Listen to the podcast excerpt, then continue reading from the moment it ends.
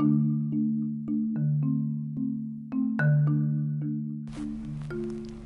everyone, I'm so excited. Welcome to Let's Talk About It with Monique.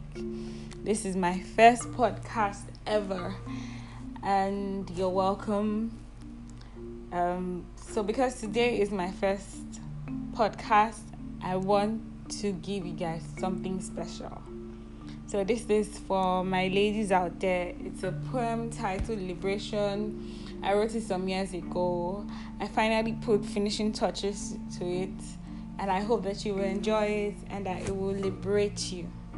So, the title of my poem is Liberation. I refused to be an appetizer when I was created to be the main dish, a joker to make your hearts merry. I am not your pastime, amusement for your viewing pleasure. I keep getting hot, but I know I put myself in that strategic bend, ready to collide with the approaching Mack truck you. My heart is no longer soft and flexible, ready to bend and twist for you to accept me. You ain't my yoga instructor. The muscles of my heart ache from your misuse. I take a stand today to own my heart and never again make a private public mockery of my time, love, and devotion. I know who you are. You're going to be back, knees cold on the ground, eyes blood red like a thirsty vampire, begging for me to take you back. I am your God, the one who completes you. We have been here before, or don't you remember? This is us, our crazy wild cycle. You can't live without me. What will society say? People on the gram look up to us, you know. Hashtag hashtag couple goals. So babe, be calm. Hold on. Don't act like you know me cause you don't. I'm not a tool to satisfy your lust. I got guts to reclaim all that I have lost. No longer will I trade my heart for a dangling sausage on a stranger's string.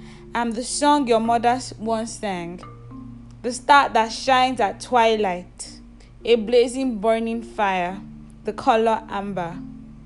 I am bold, free to express my inner desires, no longer a damsel in distress. You better treat me with respect. I'm the woman your ancestors spoke of, the queen mother, a warrior. My father's drill, my mother's deep joy well. Stop treating me like some sort of clumsy weak girl.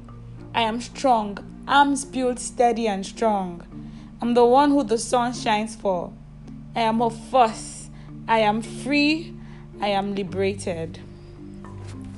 So, you guys, I hope that poem touches someone today.